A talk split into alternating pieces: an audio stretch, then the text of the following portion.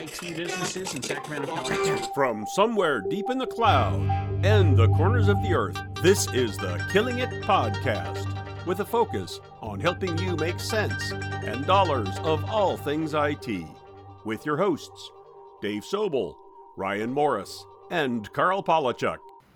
Welcome to episode 126 of the Killing It Killing it!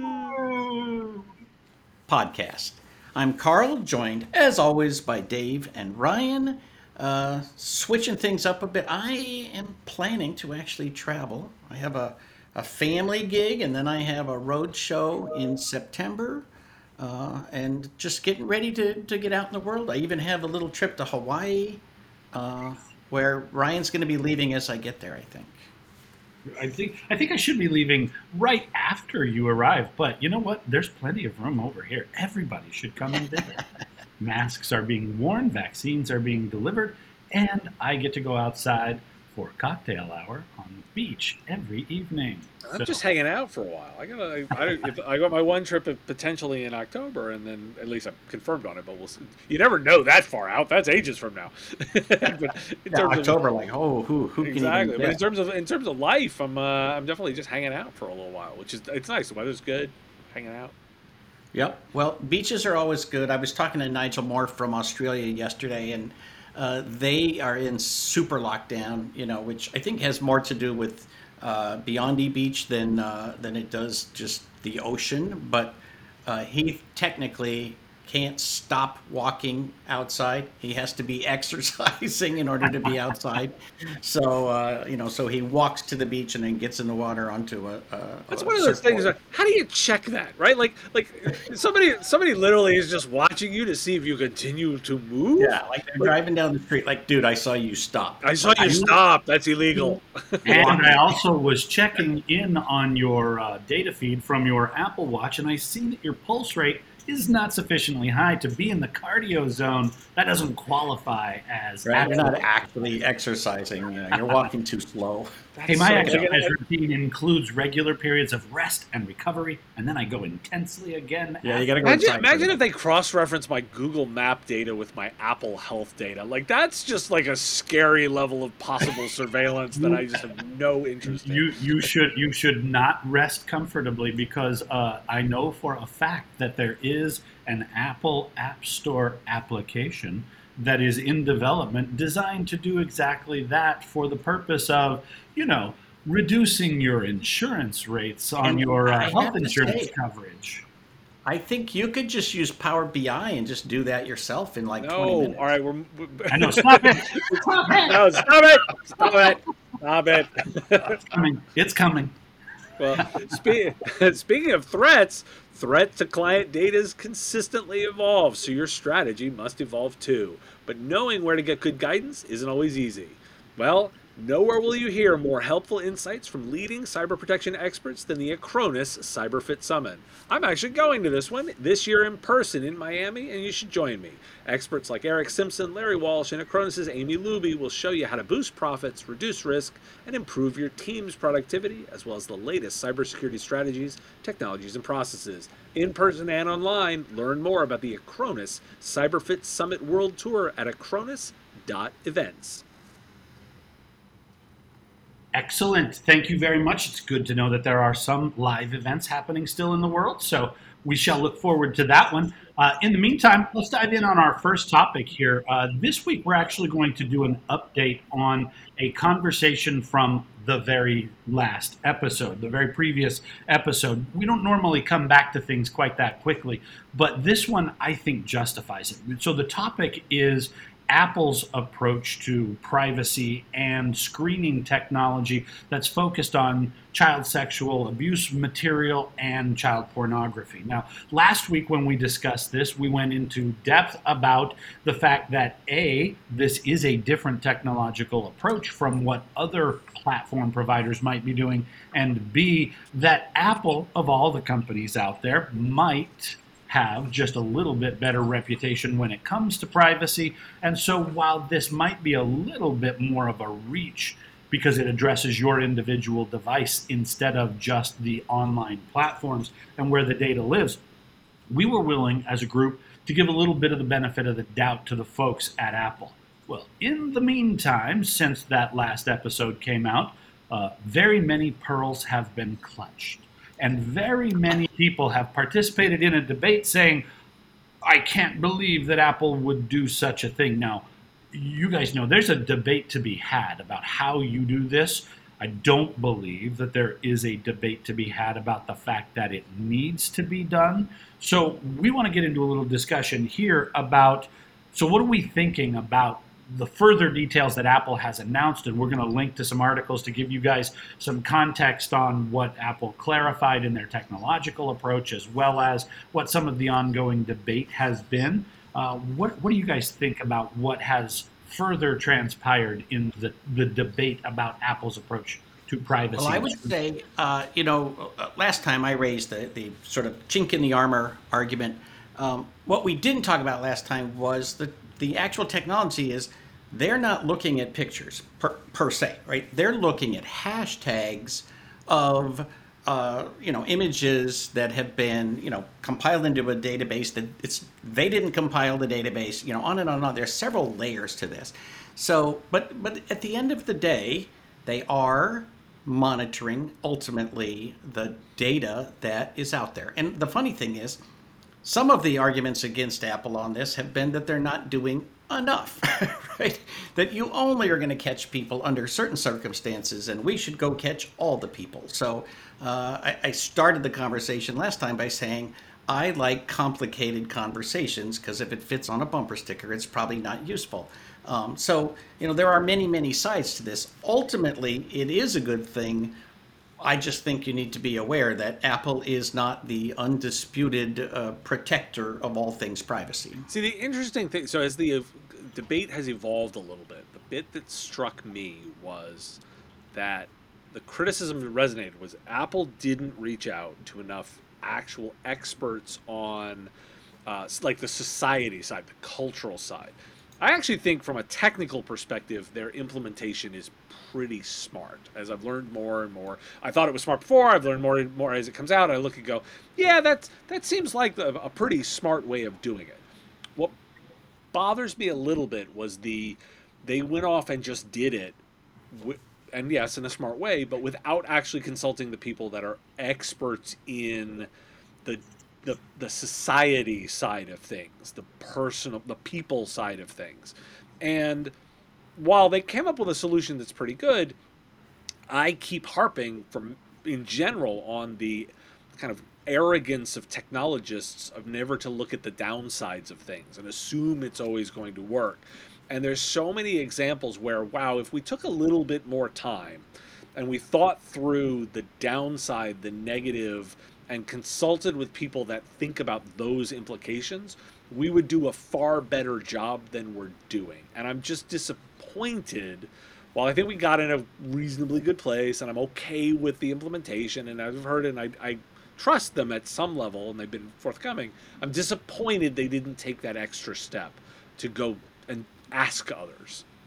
See, and, and I will agree with you that this, well, because this is such a sensitive and critical topic, it ought to be a much broader and more inclusive conversation. I don't think any of this ought to happen in the shadows. And as you keep advocating for, Dave, transparency in all things is a good thing in technology, but especially in really vital topics like this one, right? We ought to be over communicating. However, I want to make sure that we go back and emphasize the actual effectiveness of the technology itself, right? So, uh, Dave, you shared around an article, and again, th- this one's behind a paywall, so we might not be able to share it with everybody.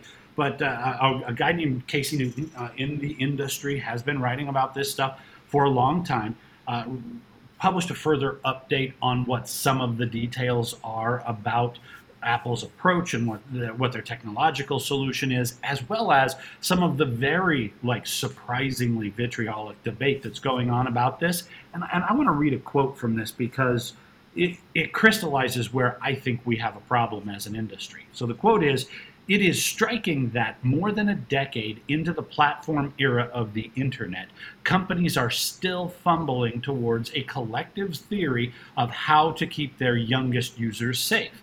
On one hand, to date, governments have given them little guidance on privacy and safety standards for children. On the other, it's hard to look past uh, look at the past week's announcement and not feel that until quite recently real harms have been enabled by an industry wide willful neglect. Now, this is the context. As an industry, I believe that assessment that there has been not just not enough focus on privacy and safety for younger users, it's on purpose. Our industry has willfully neglected that kind of protection, and we've got absolutely no excuse to not have a good solution. But here's my problem with the debate uh, we're pissed that the industry has not yet solved this problem, and yet now everybody is pissed that Apple is solving this problem. Apple's way and doing it in their own way. People, you can't have it both ways. You can't say, uh, this is horrible and wrong that we've not yet solved this problem as an industry. And then at the same time, when somebody does, and to your point, Dave, what we believe is actually a legit way technologically to solve this problem, um, they're solving it. You can't be pissed that they're solving it when you're pissed that they haven't solved it. So I, I think I'm shocked. People on the internet are mad. Like you know, they're shaking their fist with right. very little I mean, knowledge. You know, and you because I want to say like say like we're exposing a little bit because I want to expose the subtleties of the of the discussion, and uh, you know I'm going to keep my my kind of transition point here is is like look, there's a reason I keep talking about data management as an offering and as a service area because answering ethical questions, even by bringing them up, is a valuable service that enough companies need to be embracing because if at least if you tackle it, even if the answer isn't perfect, you've at least done something versus nothing. Right. And I just, uh, last comment on this, we do have the Children's Online Privacy Protection Act. So there there is something. It's only a couple years old, and it's being implemented very mm, differently on different platforms and very ineffectively on some of them. Um, so, but at least we're trying. We're heading in the right direction. So sadly, we're out of time on that, but I sounds like we'll revisit it.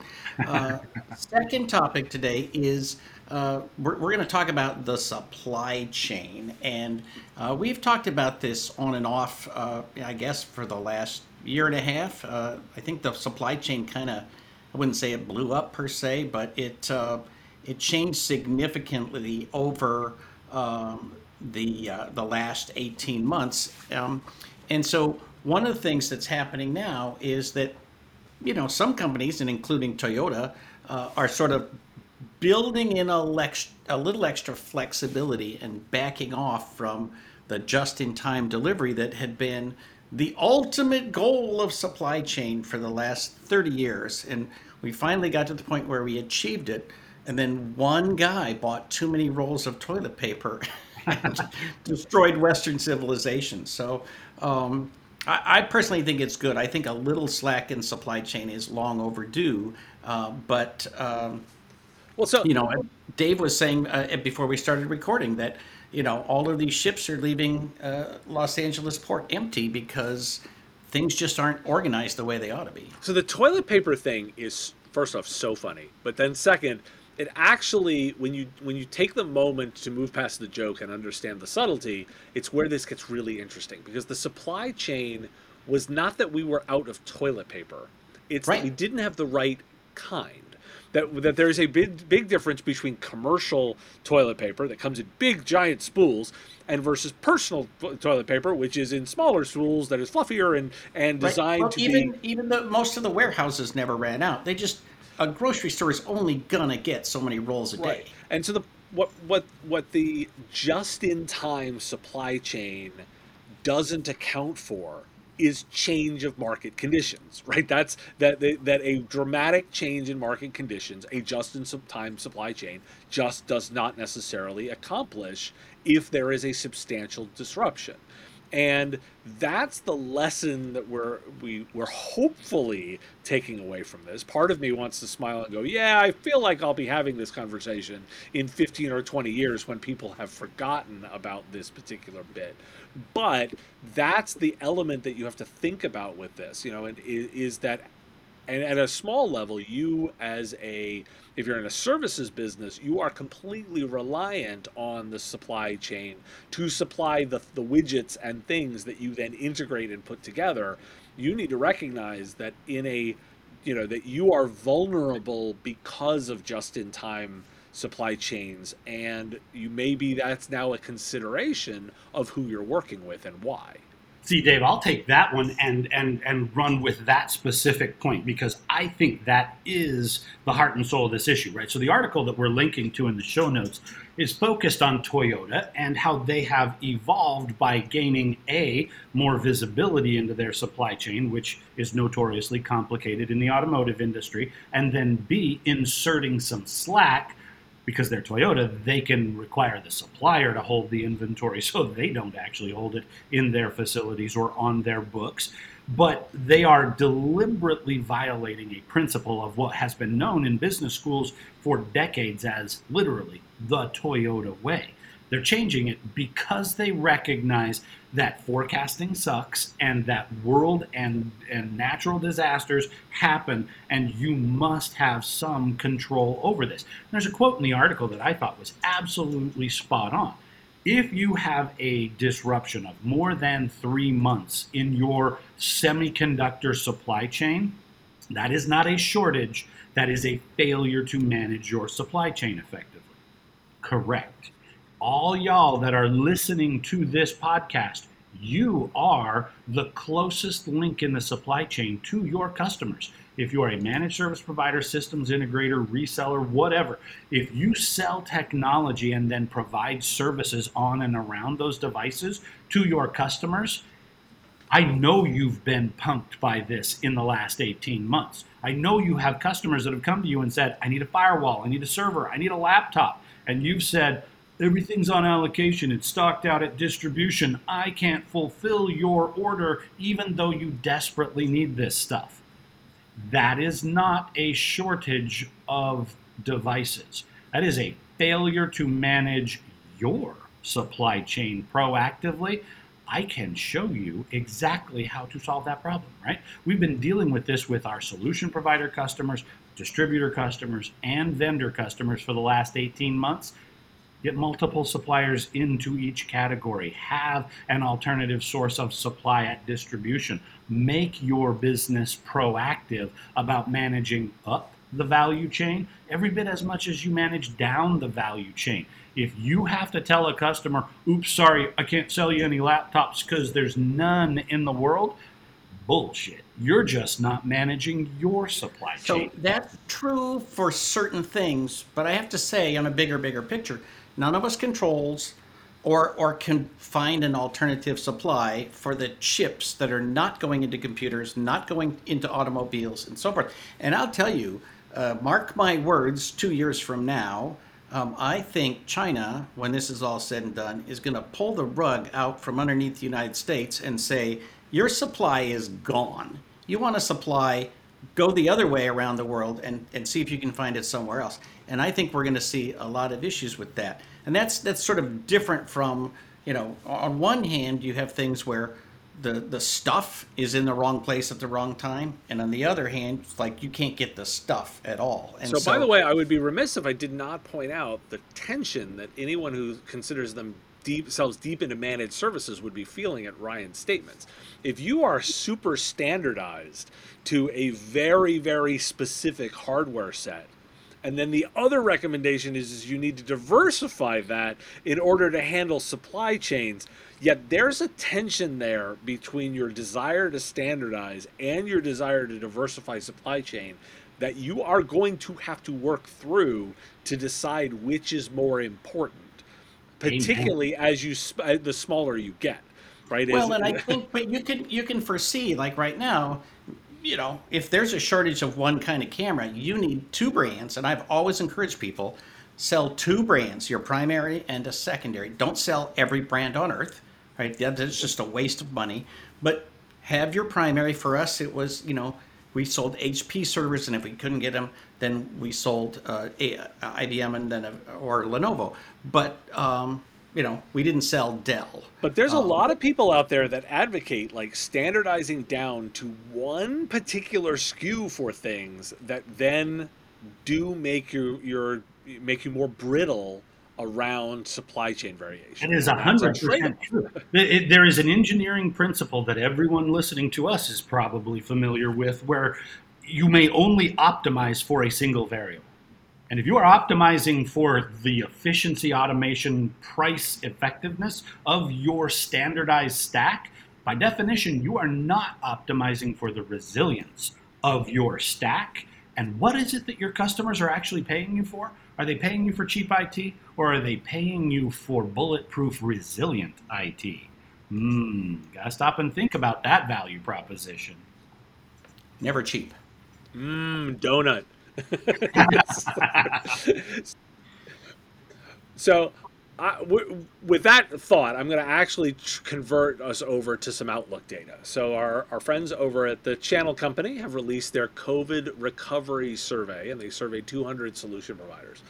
And the slide I want to direct to, we've, we've linked to it in the, in the show, is, is a title headline of Solution Provider Businesses Are Stronger Than Ever, Health of Business is, uh, Health of the Business Future is Bright. And they've got a, a, a graph in here that, that I was fascinated by because it, it's, it breaks down overall health of the business now versus one year ago.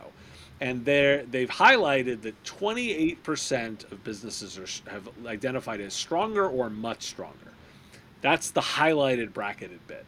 Now, anybody that listens to my other show in particular knows that I'm like a, I'm like cat, I'm a catnip for data, right? Data is like my catnip, and I cannot help but quote, talk about it because my math looked at the bottom two bits, the weaker and much weaker categories, which when I combined are 37%.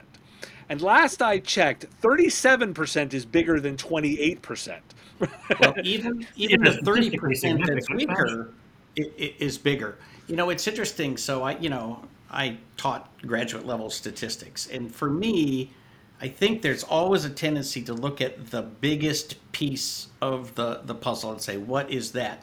Uh, but it's also the the movement is also important. But in this case, like the biggest piece is basically, eh, nothing is different. Um, but the next biggest piece is is things are down. Well, like actually, if you 30% I'll push back is about the same as 35 percent and weaker the, the weaker and much weaker categories are 37 now i would yeah. agree with you that like people in general sentiment would be like well they're the same or worse what i'm pushing back on here is is to put but is that it is tempting for some groups to go and go like oh the future's bright no, that's the that's the least responded bit, saying that we are in a better position from last year. And I really would would say, like, you know, it's important that we dig into data and ask the questions of, like, are you interpreting this data correctly? you know, because you could be right. telling a story to this. And, and I looked at this and say, I because I feel like sometimes I feel like I am Debbie Downer, right? A year ago, I was I'm warning the channel like I think all my data seems to say this is going to be kind of rough. And here I am a year later going, wow, everyone seems to be agreeing with me that it was kind of rough. Like they are not as great a place as they were the year before.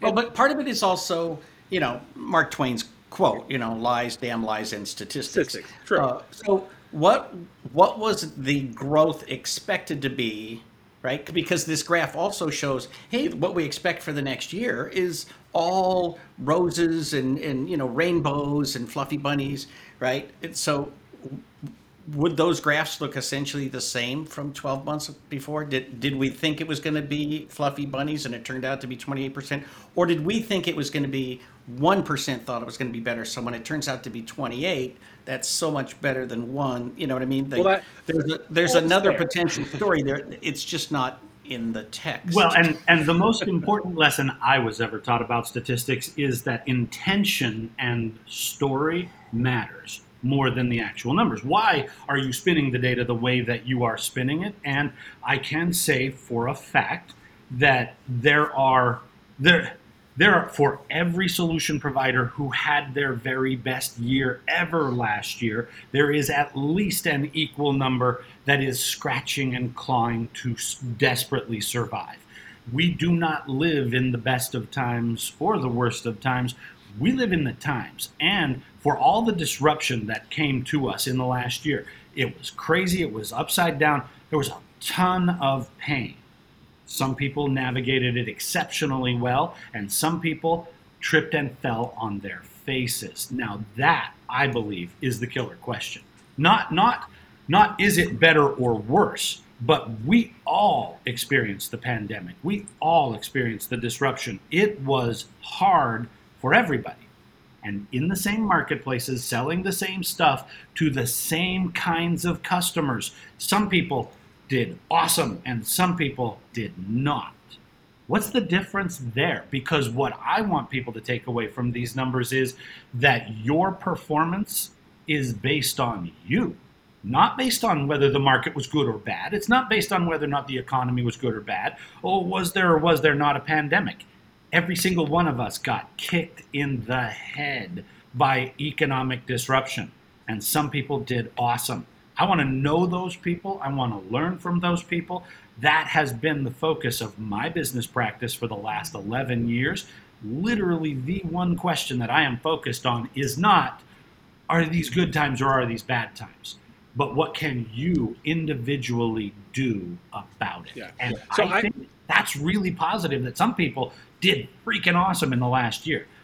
But I'm with you, Dave. Uh, more than that number did not. didn't didn't did do not. that right and so and I, and I feel like because i like to think that i spend a lot of my time reading tea leaves to identify pitfalls and opportunities right that's the re- that's the, the reason i look at as much data as i do is i'm trying to look into the future and say like what are the things that i can anticipate? Because there's a bunch of stuff i can't right? There's things i will not be able to anticipate. So the best i can do is, is i can take the data that i've got and i can anticipate stuff ahead and make sure that at least in those cases I'm covered. So that when the stuff I didn't plan for happens, well, at least the things I did have some plans for, I can anticipate.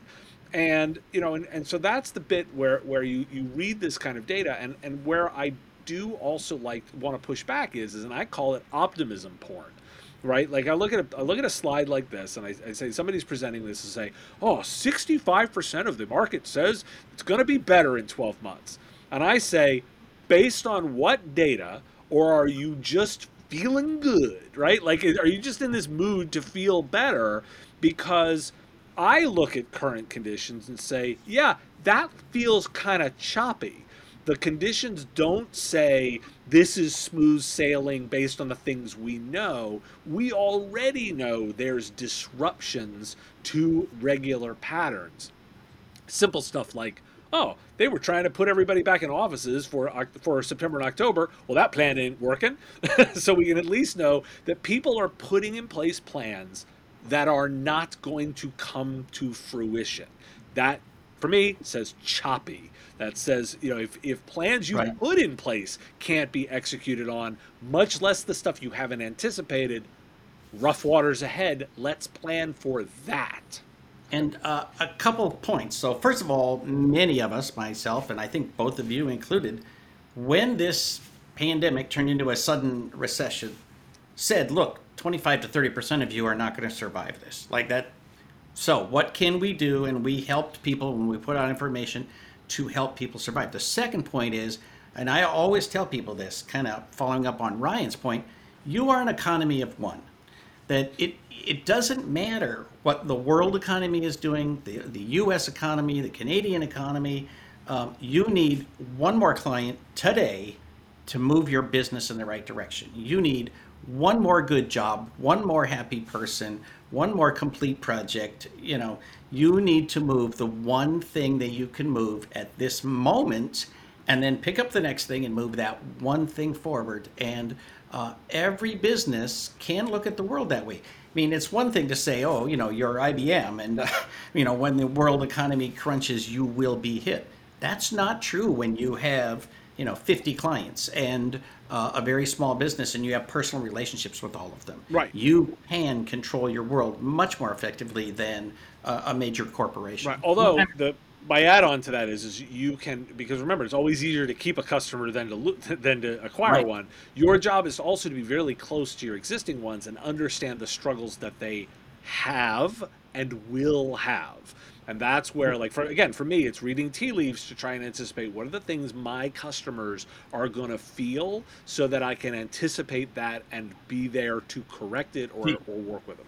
And to put a final, slightly optimistic spin on this uh, overly optimistic data, um, everyone listening here, you guys are our clients, right? And what we are saying to you is there will be challenges, but my optimistic take on it is even in the worst, most disruptive challenges that any of us have experienced in the course of our entire careers, some of you did awesome.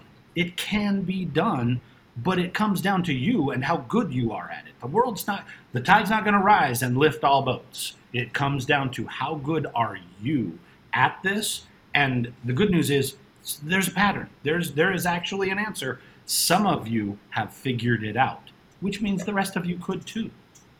And sadly, we're out of time, but the best thing you can do in the next week is make sure that you're subscribed to this podcast. Tune in next week and share it with your friends. This has been episode 126 of the Killing It podcast. Thanks for tuning in to the Killing It podcast. Please share with your friends and tell everyone to subscribe on iTunes, Stitcher, and all the podcast places. Join us next week and help us keep killing it in the technology business.